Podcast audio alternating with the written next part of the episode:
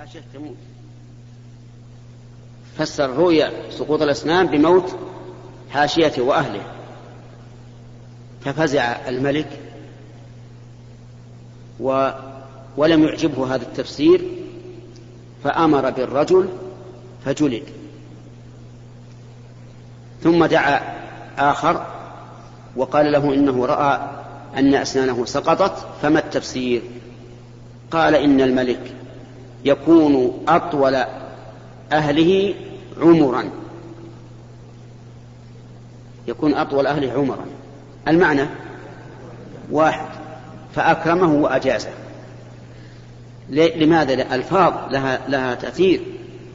فلهذا قال الرسول صلى الله عليه وسلم وإن تكوا سوى ذلك فشر تضعونه عن رقابه هل الإنسان يحب أن يحمل الشر أو أن يبقى الشر عنده خلوا يولي أسرع به إذا كان سيئا والعياذ بالله ثم ذكر حديث أبي سعيد الخدري رضي الله عنه أن الم... أن الرجل إذا مات وحملت جنازته فإن كان الصالحة قالت قدموني قدموني تقول بك... بصوت مسموع يسمعه كل أحد كل شيء إلا الإنسان ما يسمعه نعمة من الله عز وجل لأننا لو, لو سمعنا ما يقوله الأموات على نعوشهم لانزعجنا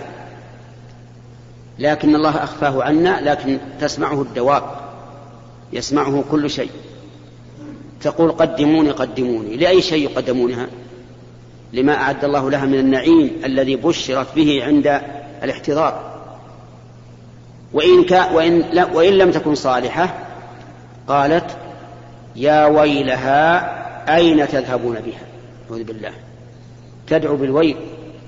لأنها ستقدم نسأل الله العافية إلى عذاب عذاب في القبر يضيق عليها القبر حتى تختلف الأضلاع ويفتح لها باب إلى النار نسأل الله العافية ولا أحد يعلم بذلك نحن لا نشعر, لا نشعر بهذا ومن نعمة الله سبحانه وتعالى أن أخفاه علينا لو علمنا بذلك ما تدافنا أبدا لكن الله عز وجل يخفي هذا وهذا يدل على أن أن من حق الميت علينا أن نبادر تقول قدموني قدموني إلى ما إلى ما أنعم الله به عليها فلذلك قال أهل العلم يسن الإسراع في تجهيز الميت إلا إذا مات بغتة فإنه ينتظر حتى يتيقن أنه مات لأنه يحتمل أن يكون غشية وأنه حي فينتظر حتى يتيقن أنه مات ثم يبادر به والله موفق قال رحمه الله تعالى باب تعجيل قضاء الدين عن الميت والمبادرة إلى تجهيزه إلا أن يموت فجأة فيترك حتى يتيقن موته عن أبي هريرة رضي الله عنه عن النبي صلى الله عليه وسلم قال نفس المؤمن معلقة بدينه حتى يقضى عنه رواه الترمذي وقال حديث حسن وعن حسين بن وحوح رضي الله عنه أن طلحة بن البراء بن عازم رضي الله عنهما مرض فأتاه النبي صلى الله عليه وسلم يعوده فقال إني لا أرى طلحة إلا قد حدث فيه الموت فآذنوني به وعجلوا به فإنه لا ينبغي لجيفة مسلم أن تحبس بين ظهراني أهله رواه أبو داود بسم الله الرحمن الرحيم قال المؤلف رحمه الله في كتاب رياض الصالحين باب تعجيل قضاء الدين عن الميت وإسراع تجهيزه إلا أن يموت فجأة فينتظر حتى يتيقن موته الجملة الأولى من الترجمة معناها أن الإنسان إذا مات فإنه يجب على أهله أن يبادروا بقضاء دينه إذا كان عليه دين ولا يجوز لهم أن يؤخروا ذلك لأن المال الذي ورثوه منه ماله وليس لهم فيه حق إلا إذا إذا انتهى الدين يعني الورثة ليس لهم حق في درهم واحد من التركة حتى يقضى الدين ولهذا قال الله تعالى في آيات المواريث من بعد وصية يوصى بها أو دين غير مضار ومن بعد وصية يوصي بها أو دين فليس للورث حق أن يأخذوا شيئا من التركة حتى يقضوا دين الميت ويجب عليهم المبادرة بقضاء الدين إلا إذا كان مؤجلا فإنه يطلب من أهل المي... من أهل الدين الإنظار فإن أبوا فإنه يعجل لهم إلا إذا وثق الورثة برهن يحرز أو كفيل ملئ وقد تهاون الناس في قضاء الدين على الأموات فتجد الميت يموت وعليه الدين فيلعب الورثة بالتركة ويؤخرون قضاء الدين يكون مثل عليه مئات الآلاف وخلف عقارات كثيرة فيقول, مي... فيقول الورثة لا نبيع العقارات ننتظر حتى تزيد العقارات ثم نبيعها وهذا حرام الواجب أن يبادروا حتى لو باع لو باعوا الشيء بنصف الثمن لأن المال ليس لهم المال للميت ومن ذلك أيضا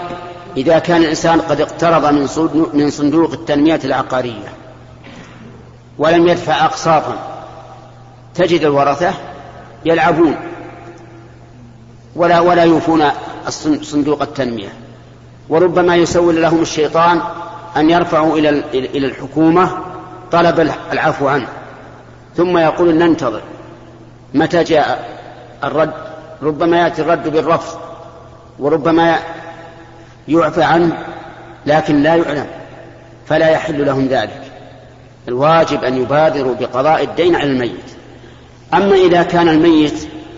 قد أوفى الأقساط التي حلت في حياته وبقي البيت مرهونا لصندوق التنمية فإن الميت يبرأ بذلك ولا يلحقه شيء بعض الناس أهل الورع إذا مات الميت وقد اقترض من صندوق التنمية وقد أوفى جميع الأقساط التي حلت عليه في حياته يظنون أن الميت تتعلق نفسه بهذا الدين وليس كذلك ما دام فيه رهن فالميت بريء منه ويدل لهذا أن النبي صلى الله عليه وعلى آله وسلم مات وعليه دين لرجل من اليهود وقد أعطاه رهنا درعه أعطاه الرسول صلى الله عليه وسلم درعه رهنا فهل نقول أن نفس الرسول معلقة بالدين لا لأنه قد رهنه شيئا يمكنه الاستفاء به منه ثم ذكر المؤلف رحمه الله حديث ابي هريره ان النبي صلى الله عليه وعلى اله وسلم قال نفس المؤمن معلقه بدينه حتى يقضى عنه يعني ان نفسه وهو في قبره معلقه بالدين كانها والله اعلم تتالم من تاخير الدين ولا تفرح بنعيم ولا تنبسط لان عليه دين ومن ثم قلنا إنه يجب على الورثة أن يبادروا بقضاء الدين أما الحديث الذي بعده فقد تقدم الكلام عليه وهو أنه يجب أو أو يسن بتأكد الإسراع في الجنازة ولهذا قال لا ينبغي لجيفة مسلم أن تحبس بين ظهراني أهله لكن لو حبست لمدة ساعة أو ساعتين لانتظار كثرة الجمع كما لو مات في أول النهار مثلا يوم الجمعة وقالوا ننتظر إلى الصلاة لكثرة الجمع فهذا لا بأس به إن شاء الله لأنه تأخير لا يضر والله موفق بسم الله الرحمن الرحيم الحمد لله رب العالمين والصلاة والسلام على نبينا محمد وعلى آله وصحبه أجمعين قال رحمه الله تعالى باب الموعظة عند القبر عن علي رضي الله عنه قال كنا في جنازه في بقيع الغرقد فاتانا رسول الله صلى الله عليه وسلم فقعد وقعدنا حوله ومعه مخصره فنكس وجعل ينكت بمخصرته ثم قال ما منكم من احد الا وقد كتب مقعده من النار ومقعده من الجنه عن علي رضي الله عنه قال كنا في جنازة في كنا في جنازة في بقيع الغرقد فأتانا رسول الله صلى الله عليه وسلم فقعد وقعدنا حوله ومعه مخصرة فنكس وجعل ينكت بمخصرته ثم قال ما منكم من أحد إلا وقد كتب مقعده من النار ومقعده من الجنة فقالوا يا رسول الله افلا نتكل على كتابنا فقال اعملوا فكل ميسر لما خلق له وذكر تمام الحديث متفق عليه قال المؤلف رحمه الله تعالى في كتاب رياض الصالحين باب الموعظة عند القبر الموعظة هي تذكير الناس بما يلين قلوبهم إما بترغيب في خير وإما بترهيب من شر هذه الموعظة وأعظم واعظ وأفضله وأصلحه للقلب هو القرآن الكريم كما قال الله تعالى يا أيها الناس قد جاءتكم موعظة من ربكم وشفاء لما في الصدور وهدى ورحمة للمؤمنين فالقرآن لمن كان له قلب أو ألقى السمع وهو شهيد هو أعظم واعظ لكن قلوب كثير من الناس أو أكثر الناس لا تتعظ بالقرآن لأنها فيها قسوة وقد قال الله تعالى في من إذا تتلى عليه الآيات قال أساطير الأولين والعياذ بالله يعني أنها مثل السواليف قال الله تعالى كلا ليست أساطير الأولين بل ران على قلوبهم ما كانوا يكسبون يعني ختم عليها ما كانوا يكسبون من الأعمال السيئة حتى لا يشعرون بالقرآن كما يشعر به المتقون الذين من الله عليهم نسأل الله أن يمن علينا وعليكم ولكن مع ذلك قد يأتي إنسان أعطاه الله تعالى بيانا وفصاحة وعلما فيعظ الناس ويذكرهم ويلين من قلوبهم ما لا, ما لا يلين بما لو تلي عليه القرآن وهذا شيء مشاهد مجرد الموعظة عند القبر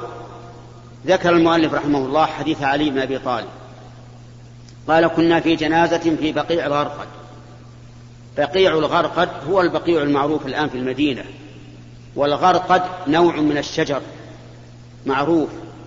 وسمي بقيع الغرقد لكثرة هذا النوع من الشجر في هذه في هذا البقيع وكان مدفن أهل المدينة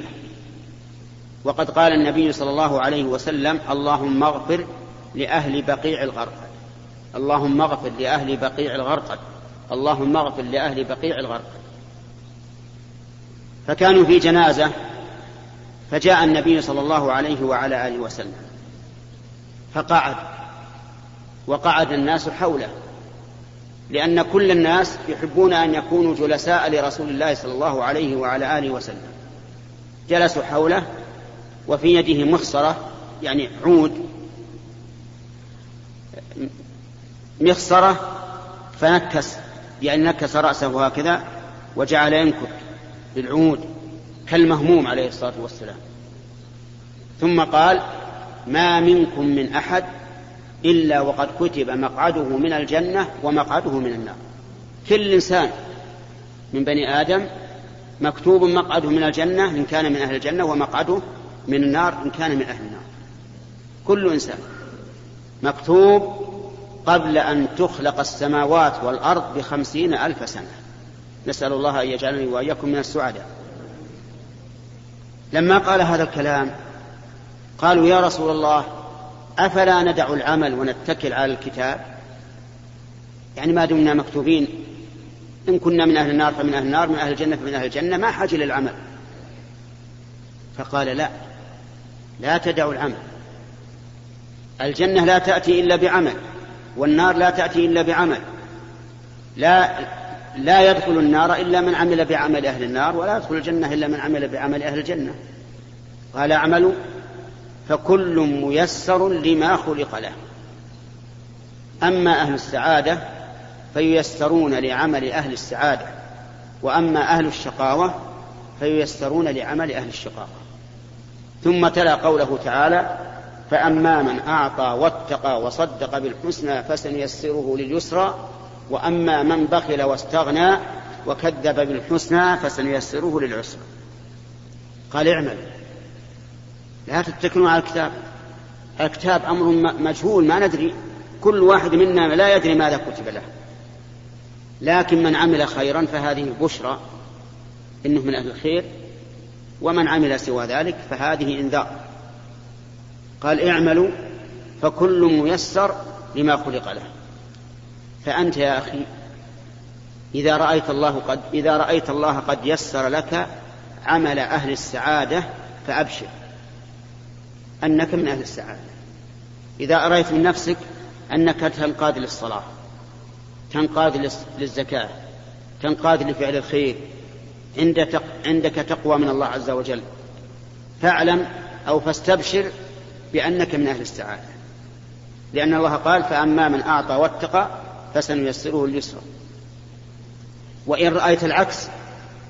رأيت نفسك تنشرح لفعل السيئات والعياذ بالله وتضيق ذرعا بفعل الطاعات فاحذر أنقذ نفسك تب إلى الله عز وجل حتى ييسر الله لك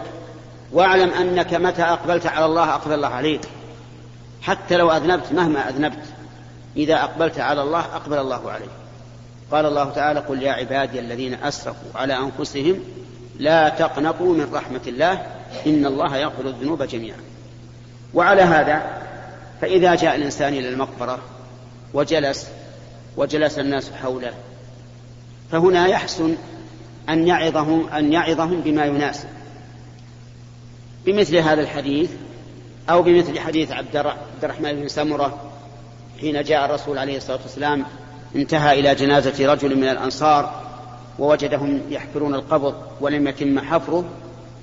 فجلس وجلسوا حوله كأن على رؤوسهم الطير اللي على رأسه الطير ما يتحرك يخشى أن يطير لكن كأن على رؤوسهم الطير احتراما لرسول الله صلى الله عليه وسلم وإجلالا لهذا المجلس وهيبة فجعل يحدثهم أن الإنسان إذا جاءه الموت نزلت إليه ملائكة الرحمة أو ملائكة العذاب وجعل يحدثهم بحديث طويل يعظهم بذلك عليه الصلاة والسلام هذه الموعظة عند القبر أن الإنسان إذا جلس وجلس الناس حوله استغل الفرصة بالتذكير أما أن يقوم القائم عند القبر يتكلم كأنما يخطب فهذا لم يكن من هدي الرسول عليه الصلاة والسلام ليس من هدي الرسول عليه الصلاة والسلام أن الإنسان يقف بين الناس بين الجماهير ويتكلم بكلام رفيع كأنما يخطب هذا ليس ليس ليس بسنة السنة أن تفعل كما فعل الرسول فقط إذا كان الناس جلوس لم يدفن الميت فاجلس في انتظار دفنه وتحدث حديث حديث المجالس بمعنى حديث عادي وهو خطبة تخطب الناس بعض الناس أخذ من من هذه الترجمة ترجمة النووي رحمه الله وقد ترجم بمثلها قبله البخاري في صحيح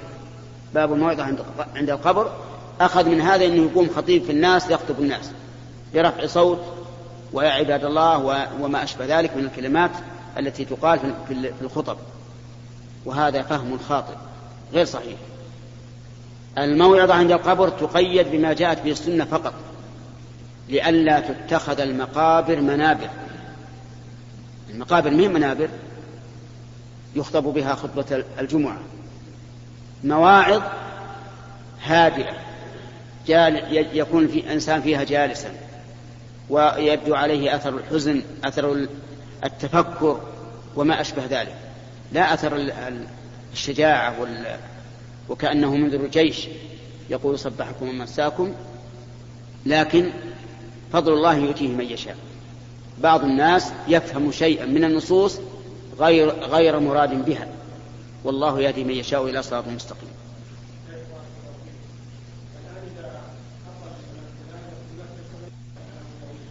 إيه، هذا هذا أيضا ما ينبغي يعني بعض الناس إذا كانوا ينتظرون دفن الجنازة تجدهم يجتمعون أوزاعا ويتحدثون حديث المجالس حتى أن بعضهم تسمع له قهقه يضحك وما أشبه ذلك هذا غلط هذا ليس ما وضعه هذا ليس موضع مثل هذا العمل ولهذا قالوا ينبغي للإنسان المشيع للجنازة أن يكون وقورا وأن يكون مفكرا في مآله وأنه الآن ينتظر دفن هذا الميت وغدا سوف ينتظر الناس دفنه هو كما دفن غيره يدفن كما قال كعب بن زهير كل ابن أنثى وإن طالت سلامته يوما على آلة حدباء محمول نسأل الله يحسن لنا ولكم الخاتمة قال رحمه الله تعالى باب الدعاء للميت بعد دفنه والقعود عند قبره ساعة وللدعاء له والاستغفار والقراءة عن عثمان بن عفان رضي الله عنه قال كان النبي صلى الله عليه وسلم إذا فرغ من دفن الميت وقف عليه وقال استغفروا لأخيكم وسلوا له التثبيت فإنه الآن يسأل رواه أبو داود وعن عمرو بن العاص رضي الله عنه قال إذا دفنتموني فأقيموا حول قبري قدر ما تنحر جزور ويقسم لحمها حتى أستأنس بكم وأعلم ماذا أراجع به رسل ربي رواه مسلم قال المؤلف رحمه الله في كتاب رياض الصالحين باب باب الوقوف بعد دفن الميت والدعاء له والاستغفار له وذلك أن الميت إذا دفن فإنه يأتيه ملكان يسألانه عن ربه ودينه ونبيه فكان النبي صلى الله عليه وعلى آله وسلم إذا فرغ من دفن الميت وقف عليه يعني عنده وقال استغفروا لأخيكم واسألوا له التثبيت فإنه الآن يسأل فيسن للإنسان إذا فرغ الناس من دفن الميت أن يقف عنده ويقول اللهم اغفر له اللهم اغفر له اللهم اغفر له ثلاث مرات اللهم ثبته اللهم ثبته اللهم ثبته ثلاث مرات لأن النبي صلى الله عليه وسلم كان غالب أحيانه إذا دعا دعا ثلاثا ثم ينصرف ولا يجلس بعد ذلك لا للذكر ولا للقراءة ولا للاستغفار هكذا جاءت به السنه أما ما ذكره رحمه الله عن عمرو بن العاص رضي الله عنه أنه أمر أهله أن يقيموا عنده إذا دفنوه قدر ما تنحر الجزور قال لعلي أستأنس بكم حتى أنظر ماذا أراجع به رسل ربي يعني الملائكة فهذا اجتهاد منه رضي الله عنه لكنه اجتهاد لا يوافق عليه لأن هدي النبي صلى الله عليه وعلى آله وسلم أكمل من هدي غيره ولم يكن النبي صلى الله عليه وسلم يقف أو يجلس عند القبر بعد الدفن قدر ما تنحر الجزور ويقسم لحمها ولم يأمر أصحابه بذلك غاية ما هنالك أنه أمرهم أن يقفوا على المي على القبر ويستغفروا لصاحب القبر ويسألوا له التثبيت فقط هذا هو السنة ثم ينصرف الناس وأما القراءة عند القبر فالأصح أنها مكروهة وأنه يكره للإنسان أن يذهب إلى القبر ثم يقف أو يجلس عنده ويقرأ لأن هذا من البدع وقد قال النبي صلى الله عليه وعلى آله وسلم كل بدعة ضلالة وأقل أحوالها أن تكون مكروهة والله موفق الحمد لله رب العالمين والصلاة والسلام على نبينا محمد وعلى آله وصحبه أجمعين قال رحمه الله تعالى باب الصدقة عن الميت والدعاء له قال الله تعالى والذين جاءوا من بعدهم يقولون ربنا اغفر لنا ولإخواننا الذين سبقونا بالإيمان عن عائشة رضي الله عنها أن رجلا قال للنبي صلى الله عليه وسلم إن أمي افتلتت نفسها وأراها لو تكلمت تصدقت فهل لها من أجر إن تصدقت عنها قال نعم متفق عليه وعن أبي هريرة رضي الله عنه أن رسول الله صلى الله عليه وسلم قال إذا مات الإنسان انقطع عمله إلا من ثلاث صدقة جارية أو علم ينتفع به أو ولد صالح يدعو له رواه مسلم قبل أن نتكلم على موضوع الدرس اليوم نتكلم على شيء من سجود السهو السهو في الصلاة أمر واقع من كل إنسان حتى أن الخلفاء الراشدين والصحابة يسهون في صلاتهم حتى النبي عليه الصلاة والسلام سهى في صلاته سهى كسهونا اليوم قام عن التشهد الأول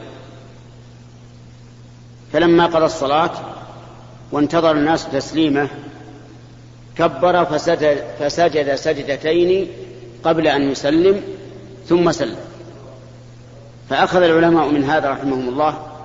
أخذ العلماء رحمهم الله من هذا قاعدة مفيدة وهي أن من ترك واجبا من واجبات الصلاة فإنه يسجد للسهو قبل السلام يعني تركت التشهد الأول حتى قمت قائما فلا ترجع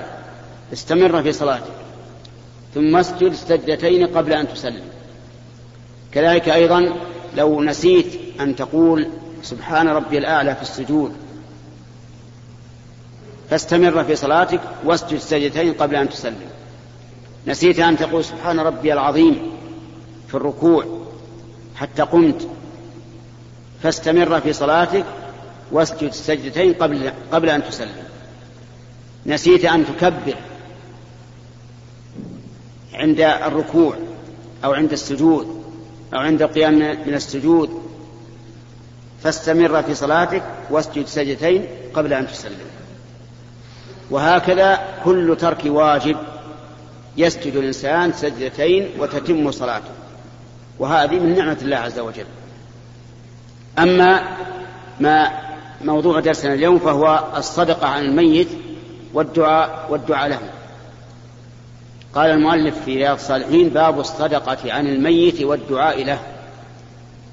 ثم ساق قول الله تعالى والذين جاءوا من بعدهم يقولون ربنا اغفر لنا ولاخواننا الذين سبقونا بالايمان ولا تجعل في قلوبنا غلا للذين امنوا ربنا انك رؤوف رحيم الذين جاءوا من بعدهم اي من بعد الصنفين السابقين وهم المهاجرون والانصار الذين تبوأوا الدار والايمان من قبلهم لان هذه الامه ثلاثة أقسام مهاجرون وأنصار ومن جاءوا من بعدهم وقد جمع الله ذلك في آيتين من القرآن منها قوله تعالى والسابقون الأولون من المهاجرين والأنصار والذين اتبعوهم بإحسان رضي الله عنهم ورضوا عنه هؤلاء ثلاثة أصناف وكذلك في سورة الحشر للفقراء المهاجرين الذين أخرجوا من ديارهم ثم قال والذين تبوأوا الدار والإيمان من قبلهم ثم قال والذين جاءوا من بعدهم يقولون ربنا اغفر لنا ولإخواننا الذين سبقونا بالإيمان فإذا رأيت الرجل يترحم على الصحابة ويستغفر لهم ويحبهم فاعلم أنه منهم يعني يحشر معهم وإذا رأيت الرجل يسب الصحابة ولا يترحم عليهم ولا يستغفر لهم فإنه فإنهم بريئون منه وهو بريء منهم وليس له حظ في هذه الأمة لأن الصحابة هم الواسطة بيننا وبين رسول الله صلى الله عليه وسلم الذين بلغوا شريعة الله عن رسول الله والرسول عليه الصلاة والسلام هو, الواسطة بيننا وبين ربنا الذي بلغنا كلام ربنا فإذا طعن أحد بالواسطة التي بيننا وبين رسول الله فهو طعن في الشريعة كلها الشريعة كلها لا, لا, لا قيمة لها إذا كان الذين نقلوها إلينا فسقة أو فجرة أو ما أشبه ذلك لا سيما أبو بكر وعمر رضي الله عنهما فإنه لا يسبهما أحد وفي قلبه ذرة من مثقال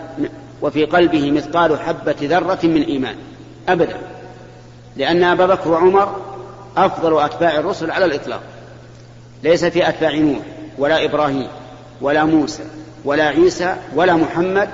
أفضل من أبي بكر وعمر فمن طعن فيهما فإنه ليس في قلبه شيء من الإيمان والعياذ بالله مسلوخ الإيمان نسأل الله العافية وكذلك من سب الصحابة وقدح فيهم فإنه قدح في, دي في دين الله عز وجل ولهذا قال والذين جاءوا من بعدهم يقولون ربنا اغفر لنا ولإخواننا الذين سبقونا بالإيمان ثم استدل بحديث عائشة رضي الله عنها أن رجلا قال يا رسول الله إن أمي, إن أمي افتلتت نفسها يعني ماتت بغتة ولو تكلمت لتصدقت أبا أتصدق عنها قال نعم فدل ذلك على جواز الصدقة عن الميت فتنوي إذا أردت أن تصدق أن هذه عن أمك عن أبيك عن أخيك عن أختك عن أي إنسان مسلم ميت تصدق عنه فإن ذلك ينفعه وأما الدعاء للميت ففي حديث أبي هريرة إذا مات الإنسان انقطع عمله لأن دار العمل هي دار الدنيا فإذا مات انتهى ما في عمل بعد الموت إذا مات الإنسان انقطع عمله إلا من ثلاث صدقة جارية يعني هو نفسه يضع مثلا وقف عقار أي شيء يقول للفقراء هذه صدقة جارية أو علم ينتفع به يعني من بعده يعلم الناس العلم فينتفعون بعلمه أو ولد صالح يدعو له ولد صالح يدعو له لأن الولد اللي غير صالح ما ما يدعو لأبويه ولا يبر والديه لكن الولد الصالح هو الذي يدعو لوالديه بعد موتهما ولهذا يتأكد علينا أن نحرص غاية الحرص على صلاح أولادنا لأن صلاح أولادنا صلاح لهم وصلاح وخير لنا يدعون لنا بعد الموت وأفضل هذه الثلاثة العلم العلم الذي ينتفع به وأضرب لكم مثلا بل أمثالا كثيرة أبو هريرة رضي الله عنه من أفقر الصحابة في عهد الرسول عليه الصلاة والسلام فقير يطيح يسقط أحيانا على الأرض من شدة الجوع ومع ذلك أكثر المسلمين الآن لا يقرؤون إلا روايته أكثر ما في الكتب رواية أبي هريرة هو الذي نقل لنا هذه الأحاديث ايتوا بأكبر غن يتصدق في عهد أبي هريرة هل بقيت صدقاته الآن الجواب لا الإمام أحمد شيخ الإسلام ابن تيمية يدرسنا وهو في قبره لأنه كتب بين أيدينا أكبر تاجر أكبر خليفة في عهد ابن تيمية رحمه الله هل وصل خيرهم إلينا اليوم أبدا إذا العلم أنفع الثلاثة أنفع من الصدقة الجارية كم من صدقة جارية تعطلت وتلفت وراحت وأنفع من الولد الصالح الولد الصالح يموت يعني عشرين سنة ثلاثين سنة أربعين سنة ثم يموت لكن العلم النافع الذي ينتفع به المسلمون هذا يبقى يبقى إلى ما شاء الله الآن مثلا الإمام أحمد كم له ميت شيخ الإسلام تيمية كم له ميت وما زال الناس ينتفعون بعلمه فاحرص يا أخي على العلم العلم لا يعدله شيء كما قال الإمام أحمد لمن صحت نيته فاحرص على العلم الشرعي وعلى مسندات العلم الشرعي ومساعداته كالنحو وما أشبه ذلك مما هو مساعد على العلم الشرعي حتى ينفع الله ينفعك الله وينفع بك والله موفق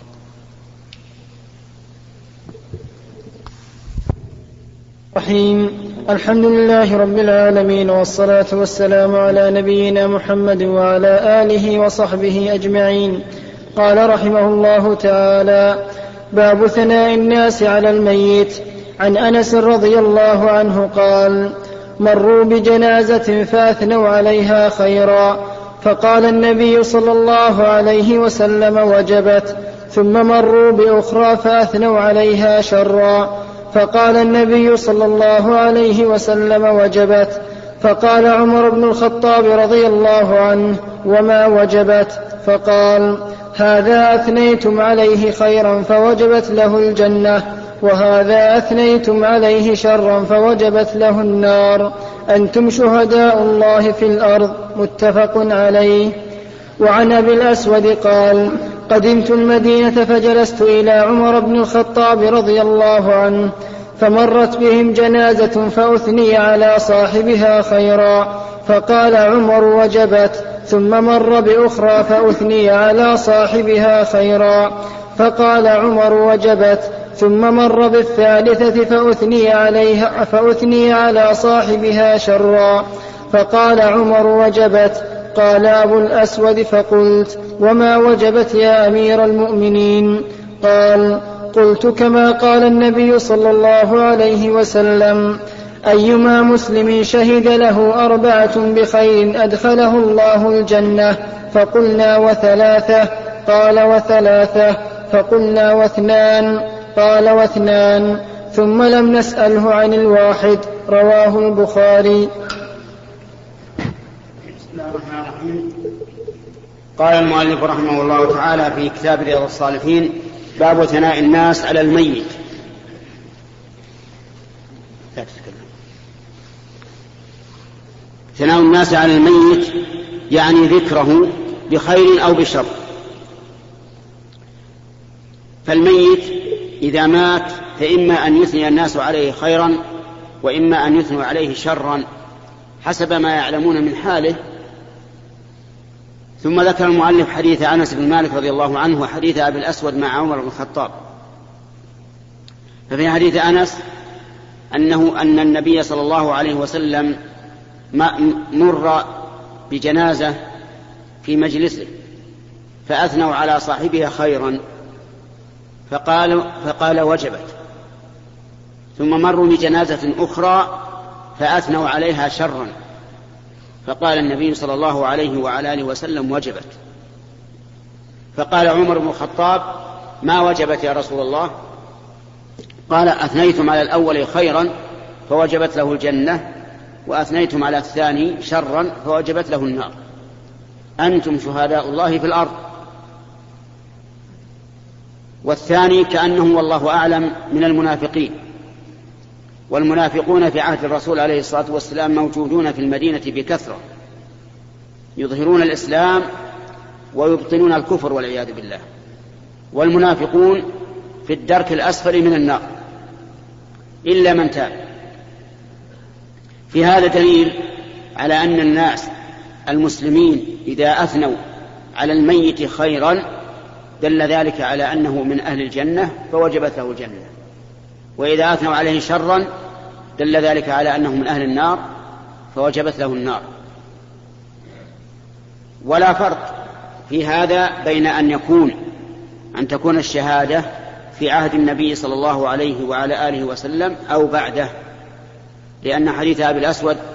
مع عمر بن الخطاب رضي الله عنه كانت بعد بعد النبي صلى الله عليه وسلم وقد تنازل النبي عليه الصلاة والسلام إلى أن ذكر من شهد له اثنان بخير كان من أهل الجنة ومن عقيدة أهل السنة والجماعة أننا لا نشهد لأحد بجنة ولا نار إلا من شهد له النبي صلى الله عليه وعلى آله وسلم فنشهد لمن شهد له الرسول صلى الله عليه وسلم بالجنة ومن شهد له و و ونشهد لمن شهد له بالنار فمثال من شهد له بالجنة الخلفاء الأربعة أبو بكر وعمر وعثمان وعلي وكذلك بقية العشرة المبشرون بالجنة فإن النبي صلى الله عليه وسلم قال أبو بكر في الجنة وعمر في الجنة وعثمان في الجنة وعلي في الجنة وسعد بن أبي وقاص في الجنة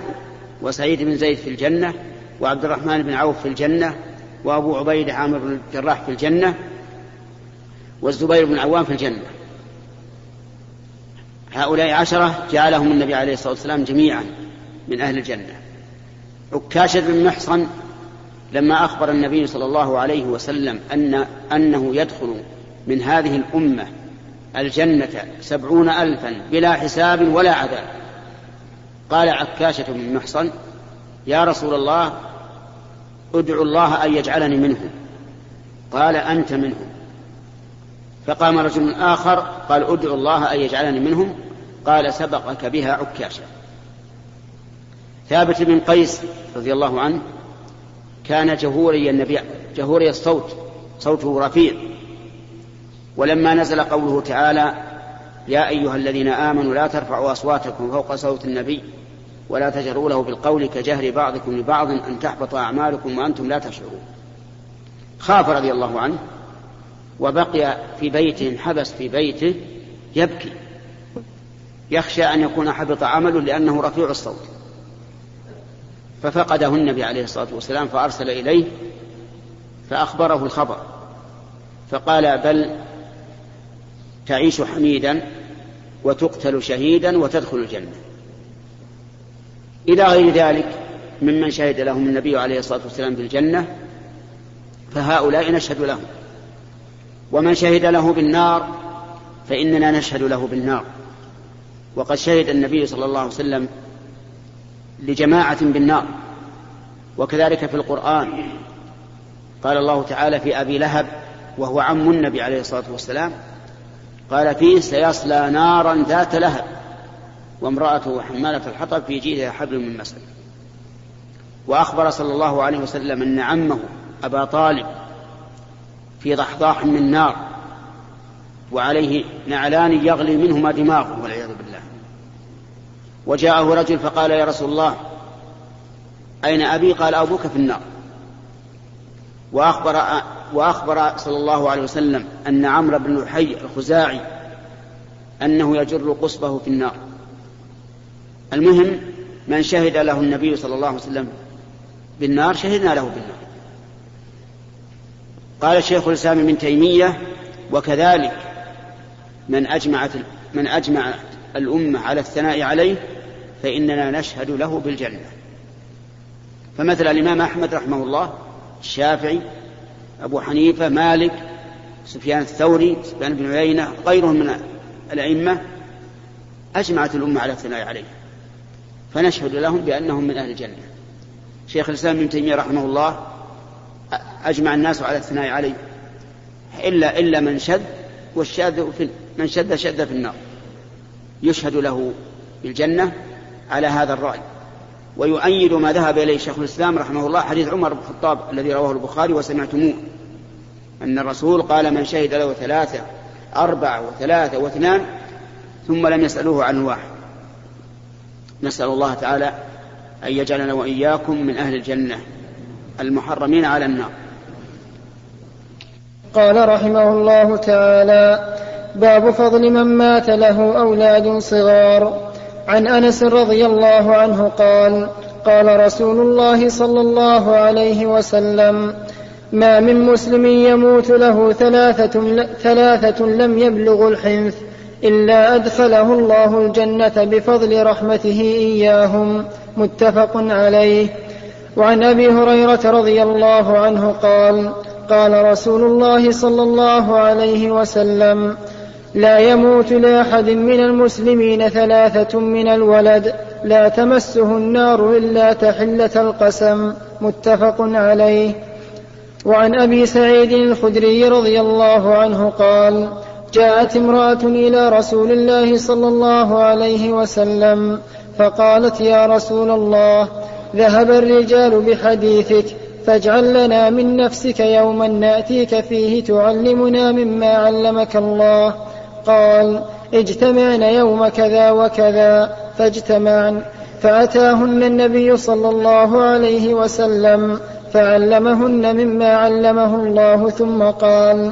ما منكن من امرأة تقدم ثلاثة من الولد إلا كانوا لها حجابا من النار فقالت امرأة واثنين فقال رسول الله صلى الله عليه وسلم واثنين متفق عليه قال المؤلف رحمه الله تعالى في كتاب رياض الصالحين باب فضل باب فضل من مات له أولاد صغار يعني باب الفضل الذي يعطى إياه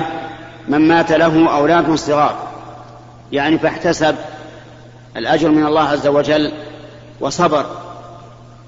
ثم ذكر فيه حديث أنس وأبي هريرة وأبي سعيد أيها الإخوة في ختام هذه المادة نسأل الله أن نلقاكم في لقاءات متجددة